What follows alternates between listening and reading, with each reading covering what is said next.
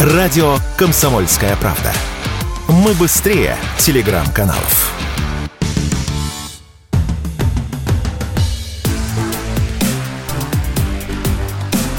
Честное риэлторское.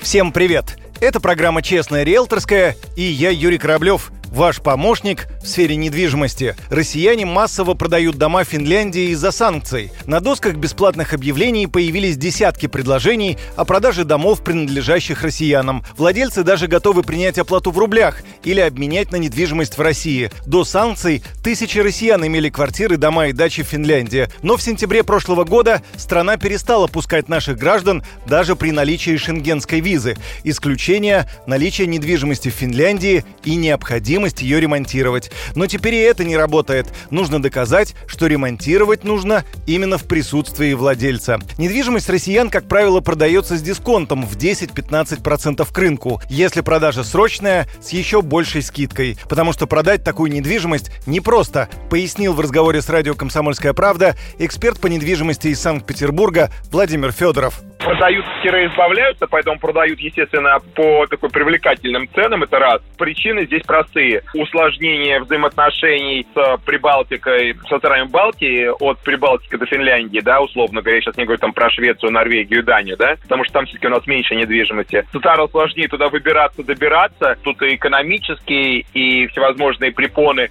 типа вот эти слухи, которые доходят об изъятии машин там в Германии, это тоже каким-то образом транслируется, да, условно говоря, в сознание. И поэтому, безусловно, люди, ну, обеспечивают себе некую безопасность. Там сливается самого разного рода недвижимость, супер дорогая не сливается, но сливаются вот такие, я бы сказал, объекты среднего класса, объекты, которые покупались, грубо говоря, из логики, ну, пусть будет просто для какого-то там дополнительного эстетского досуга, да, а сейчас уже некоим образом не до эстетики, да, предлагают возможные формы там обмена, потому что и приобрести-то не так просто, то есть каким образом это сделать. В 2020 году россияне купили всего 124 объекта в Финляндии, в 2021 более 200, а в январе-феврале 2022 года всего 54. Для сравнения, в 2008 году число сделок превышало 900. При этом за весь прошлый год россияне, несмотря ни на что, приобрели в Финляндии около 300 объектов недвижимости. Это дома и квартиры, что тоже, согласитесь, очень немало.